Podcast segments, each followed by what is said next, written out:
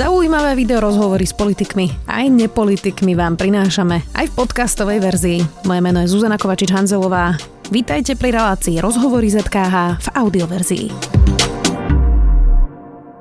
Premiér Matovič hovorí, že sa cíti ako zbytý pes, lebo nechce rušiť ochranné opatrenia. Richard Sulík sa zasa hnevá, že nemôže skolabovať ekonomika a treba postupne otvárať prevádzky.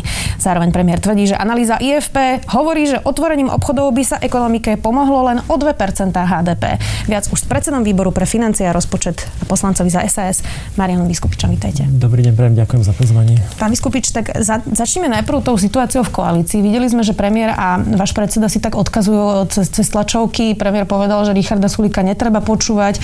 Ako keby tak naznačoval, že e, mu záleží iba na excelovskej tabulke a premiérovi záleží teda na ľudských životoch. Čiže ako to tam funguje teraz?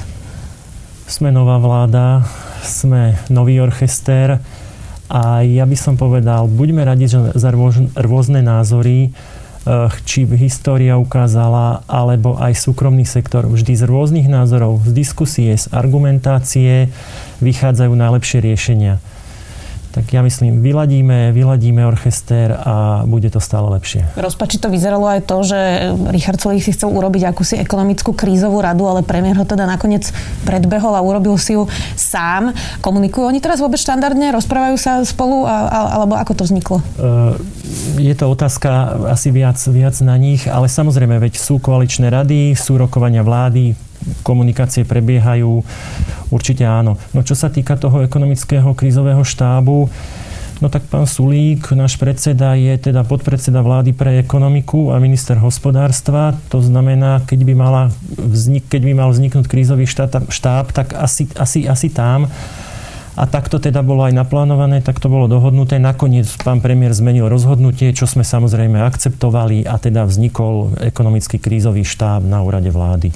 Samozrejme za účasti ministra hospodárstva. Začneme najprv tým ešte, e, že teda ako uvoľňovať tú ekonomiku a kde sa vlastne stretnúť, pretože premiér Matovič vlastne hovorí, že prvoradé je zdravie, to sa asi zhodneme všetci. Takže aký je ten váš plán, myslím vás ako koaličnú stranu, ako uvoľňovať tú ekonomiku a zároveň naozaj dodržiavať všetky tie zásady toho zdravia? Povedzme najprv to, čo sme už urobili. Eh, Slovensko urobilo veľmi rázne a veľmi rýchle opatrenia a to je dobré. Eh, zabránilo sa výraznému rozšíreniu vírusu a teda zatiaľ zdravotne, či už množstvom prípadov alebo množstvom komplikácií trpíme len veľmi málo. To je v poriadku. Myslím si, že tu aj, aj strana sa, veď my sme to začali, prvý, kto zavrel školy, bol, bol pán Droba, takže toto, toto všetko bolo dobré, toto všetko sa stalo a nám to zatiaľ pomohlo.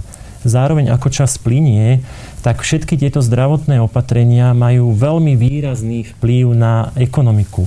Ekonomika je zastavená, ekonomika je je... To asi všetci vieme, ale že aký je teda ten váš farplán, keď to tak nazvem e, nemeckou terminológiou, ako by ste chceli vidieť, aké prevádzky kedy, pretože premiér hovorí, a v tom má vlastne pravdu, že aj keby sme teraz otvorili 100% prevádzok, to vôbec neznamená, že vykrie 100% vlastne ich e, e, v tejdajšej tržieb, lebo ľudia sú doma, nenakupujú, mnohí prišli o prácu, alebo možno prídu o prácu, takže sú zdržanlivejší. Čiže ono by to asi aj tak nemalo taký efekt. Čiže aké prevádzky a aký by mal byť ten plán? Takto. Uh, áno, uh, malý obchod je len časť ekonomiky. Uh, čo sa týka vplyvu na hrubý domáci produkt, je to viac ako 2%. Uh, keď zoberieme tí, čo sú najviac doma. 300 tisíc je počet zamestnancov vo veľko a malom obchode a rádovo 110 tisíc je počet zamestnancov v gastro a hotelierskom biznise. To je povedzme 410 tisíc ľudí, z ktorých asi maximálne tretina, povedzme, reálne teraz pracuje, že teda potraviny a niektoré tie prevádzky sú otvorené. Zvyšný, čo je možno 250 tisíc ľudí, je doma. Dobre, ale gastro a reštaurácie tie budú zatvorené najdlhšie zrejme, čiže tých môžeme asi z toho vyňať? A, áno, aj nie. Každopádne otvoriť, otvoriť postupne a samozrejme za dodržania všetkých hygienických a zdravotných opatrení, tak ako to vidíme, či už v drogeriách alebo potravinách, je treba tie maloobchodné prevádzky čím skôr. Áno, urobme tam pravidlá, nech majú teda samostatný vchod, vylúčme z toho zatiaľ veľké obchodné centrá, ale myslím si, že tie maloobchodné prevádzky už mohli byť otvorené a v tuto by som sa ani nebál, aby sme si povedali nejaké hranice, niečo podobné ako má Česko, že ak je denný prírastok nejaký, Česko hovorí, že 400 prípadov, tak ideme skôr cestou, že otvárame, posúvame sa. Ak by bol väčší, tak stop, e, zasa niečo zastavíme, prípadne aj niečo otvorené zavrieme. Aby sme teda takto tú ekonomiku škrtili čo najmenej. Čiže Takže, akýsi automat, hej? že by to bolo jasne dané podľa prírastku pozitívnych. pravidlá, vždy sú dôležité taká tá cestovná mapa. Hej? Aby sme vlastne všetci vedeli, že čo sú tie pravidlá, kedy sa dá, kedy sa nedá. Takže potrebujeme určite cestovnú mapu, s nejakými termínmi. A to sa netýka samozrejme len tých obchodov, to sa týka ďalších oblastí, školy, a, a konec koncov aj tie gastroprevádzky. A keď ten plán je a bude, tak to bude určite, určite aj znesiteľnejšie pre, pre, pre všetkých vlastne v ekonomike. Ono sa tie názory naozaj líšia. Vlastne odborníkov v krízovom štábe, napríklad profesor Krčmery hovoril, že si myslí, že by sme mohli pustiť deti do materských škôlok, pretože tie sú celkom dobre odolné. E, v tom s týmto súhlasíte? Ja s týmto úplne súhlasím a možno jednu stratégiu, ktorú musíme zmeniť. Začiatok bol dobrý, to sme si už povedali, ale dneska my nemôžeme bojovať proti vírusu s tým, že my ho zničíme. Vírusy sú tu milióny rokov, vírusy tu budú aj naďalej. Aj tie deti, oni sú odolnejšie a bezproblémovejšie preto, pretože tri druhy iných koronavírusov majú oni bežne. To sú tie prechladnutia a nádchy. A jednoducho my s tým žijeme. My sa takisto musíme naučiť žiť aj s týmto vírusom. Musíme sa posunúť vlastne od plošných opatrení, ktoré sú už z titulu plošnosti nie až tak efektívne, do opatrení konkrétnych a cielených, tam, kde musíme chrániť našich najzraniteľnejších, či už seniorov, ľudí s, so zníženou imunitou, alebo teda aj tieto marginalizované spoločenstva, kde vidíme, že ten vírus sa veľmi šíri. A a ostatní musíme proste ísť, ísť do práce, aby sme tvorili hodnoty, aby sme vytvárali finančné prostriedky na ten boj s, s krízou. Takže čo sa týka škôlok, ja plne súhlasím s pánom profesorom Krčmerím, ja by som ich fakt veľmi rýchlo otvoril, už len preto, že škôlky sú na dobrovoľnom princípe. Ak sa nejaká maminka že veľmi bojí a môže byť doma a nemá s tým problém, prečo nie? Nech to dieťatko zostane doma. Alebo maminka. samozrejme, alebo aj otec a, ale teda tí ostatní zasa za dodržania, veď môže byť menej detí v triedách, môžu mať rodičia zákaz prístupu do budovy školy, že si budú odovzdávať pri bráne, ale otvorme. A to isté by sme už možno mohli s týždňovým odstupom posunúť sa na, čo ja viem, prvé stupne základných škôl. Tak tam máte ministra školstva, čiže to bude pre vás asi jednoduchšie. Uvidíme, ako sa k tomu Branislav Greling postaví. Poďme ešte k tomu, čo hovorí premiér Matovič. On teda vytiahol analýzu Inštitútu finančnej politiky, naozaj renomovaní analytici, ktorí uh, podľa toho, čo ukázal, vypočítali, že že aj keby sme teda otvorili malo obchod, tak to naozaj urobí iba 2% HDP a že teda to nestojí za to, aby sme riskovali životy ľudí. Nemá premiér pravdu? Ja si myslím, že urobí to viac ako 2%. Dobre, možno to spraví 3, možno 3,5. To je akoby na pohľad, že málo ale cez množstvo ľudí, ktoré sme už spomínali, to je 250 tisíc ľudí, alebo nech by to bolo len 200 tisíc ľudí, ktorí sa vrátia do práce, tým pádom aj ich rodiny budú spokojnejšie, budú mať zdroje príjmov a, a zároveň Zároveň sa zasa nejaký segment rozbehne aj s ďalšími následnosťami. Ak niečo v obchode predáte, má prácu aj dodávateľ a takto.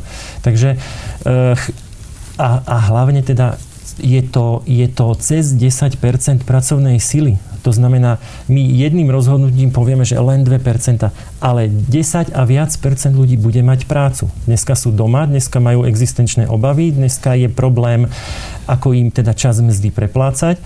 A a takto by sa vrátili do práce. Zároveň veľa z toho sú teda nielen zamestnanci, ale samozrejme teda malé firmy zamestnávateľia, tie obchodíky, ktorým, ktorým vlastne sa rúca ich častokrát dlhoročná, dlhoročná snaha a práca a to, čo vytvorili. argumentuje tým, že štát im predsa pomohol a že teda prepláca im 80% miest. Nemá v tomto pravdu, že naozaj štát dáva viac ako miliardu mesačne teraz na pomoc podnikateľom a že teda sú zasanovaní v tom najhoršom období? Viete čo, takto. Štát, samozrejme, na to sme tu, aby sme pomáhali, aby sme urobili maximum na prežitie.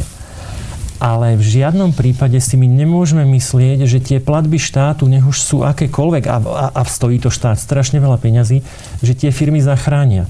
Oni im vedia krátkodobo pomôcť, krátkodobo vykryť, povedzme teda e, personálne náklady, ak teda zaplatia zamestnancov, povedzme možno nejaké nájmy, ak by sa teda prijalo aj také. E, vieme vyriešiť nejaké očerky, vieme vyriešiť penky, ale to v žiadnom prípade nie je tá suma príjmov, respektíve tržieb, ktoré tieto obchody, alebo aj tá gastroprevádzky, alebo už akékoľvek mali. Dlhodobo sa ne, tá firma nemá šancu prežiť len zo štátnej pomoci. Viacerí hovoria, že im to vykrýva teda 30-40% vlastne nákladov. Zastavme sa pri tých nájmoch, ste to spomenuli. To je vec, na ktorej sa koalícia ešte nedohodla. Naozaj na to čakajú fitness centra, reštaurácie, kaviarne a množstvo ďalších prevádzok, ktoré sú zatvorené a musia napriek tomu platiť mesačný nájom svojmu prenajímateľovi. Nie všetci prenajímatelia sú takí ústretoví ako niektoré obchodné centra, ktoré už ohlasili, že teda nebudú účtovať, alebo iba nejaké náklady na elektrínu budú uh, účtovať dávať svojim e, nájomcom. Na čom to vlastne stojí? Prečo ste sa ešte nedohodli na tých nájmoch? Ja by som povedal zasa, buďme najprv optimisti. Zajedno máme veľa prenajímateľov, ktorí vnímajú ťažkú situáciu a sami teda už trošku sa snažia pomáhať tým svojim nájomcom. Za druhé, viaceré obce, alebo teda mesta, alebo aj samozprávne kraje povedali, že nebudú vo svojich priestoroch, ktoré teda prenajímajú, e, nebudú účtovať nájomné, takže aj tu sa trošku teda takto si dokázala vlastne tá spoločnosť pomôcť sama. A Áno, zatiaľ teda nebola nájdená dohoda na koaličnej rade, Rozumiem, kde teda sme na čom prišli. To stojí? Čo je, čo, máte rôzne názory na to, akým spôsobom to urobiť, alebo koľko percent, na čom to stojí, o čom sa teraz um, diskutuje? Samozrejme, ak nepríde k dohode, väčšinou teda sú rôzne názory. A ja nedokážem presne povedať, že ak, aký, kde, kde je ten konkrétny problém, ale musíme sa dohodnúť. Jedna koaličná rada skončila, dobre, a na ďalšej sa možno, možno už nájde riešenie. Vy si myslíte, že ako by sa malo preplácať to nájomné? Čo by bol ten najlepší model podľa vás? E, samozrejme, vždy tieto modely fungujú tak, ak je každý zapojený. To znamená, že čas nájomného sa, teda keď posledujeme z pohľadu prenajímateľa, teda sa vzdá, že teda bude účtovať menšie a zároveň teda časť pomôže tomu nájomcovi zaplatiť štát a časť zaplatí aj nájomca. Čiže toto je táto kríza je vlastne niečo, čo sa nedá vyhrať, alebo nemalo by sa vyhrať jeden na druhého. O čom hovoríme? Prosím? Že akom pomere by to malo byť to nájomné, o čom hovoríme? Podľa vás teraz hovorím, Viete, nemáte myslím, to predrokované, ja rozumiem. Pomer ale... bol spomínaný zatiaľ 50, 20, 30, alebo 50, 30, 20, a, ale to samozrejme vie byť, vie byť e, súčasťou ďal, ďalších debát a diskusí. Každopádne chcel som ešte to povedať, že vždy tá, keď budeme čeliť tej kríze spoločne, že každý bude trpieť, všetci musíme trpieť, ale keď si rozložíme to bremeno, tak je väčšia šanca, že z toho všetci výjdeme nie úplne zničení. Včera boli e, ministri financí aj bývali, aj súčasní v televízii Markíza a rozprávali sa teda o tom, že čo by poradili e, pánovi Hegerovi, ktorý je teraz súčasný minister financí, bol tam pán Mikloš a bol tam aj pán Kažimír, ktorý je teraz guvernér Národnej banky Slovenska. Obidvaja povedali, že by urýchlene, urýchlene ako prvú vec ukončili rokovania s bankami. Stále výsi vo vzduchu bankový od odvod. Všetci hovoria, že ho treba zrušiť, že je dvojnásobný, že je to nesystémové, že už dávno to nemalo byť. Už je to na spadnutie, zrušíte bankový odvod? Je to otázka na aktuálneho pána ministra financí. Dlho sa už o tom debatuje. Súhlasím s vami, že treba to rozlúsknúť a poviem môj názor pre tento rok by bolo ideálne vrátiť sa do stavu, aký mal platiť pred tou zmenou zákona, kedy teda bol ešte predchádzajúca... Čiže na polovicu. Áno, z 0,4% na 0,2%. To by bol, bolo aktuálne riešenie a uvidíme, ako sa bude kríza vyvíjať, čo bude ďalej. O ďalšom roku proste sa môžeme baviť neskôr. Ale aj ja si myslím, že čím skôr by bolo dobré povedať, ja si myslím, že aj ho znížiť, aby sme sa vedeli posunúť ďalej.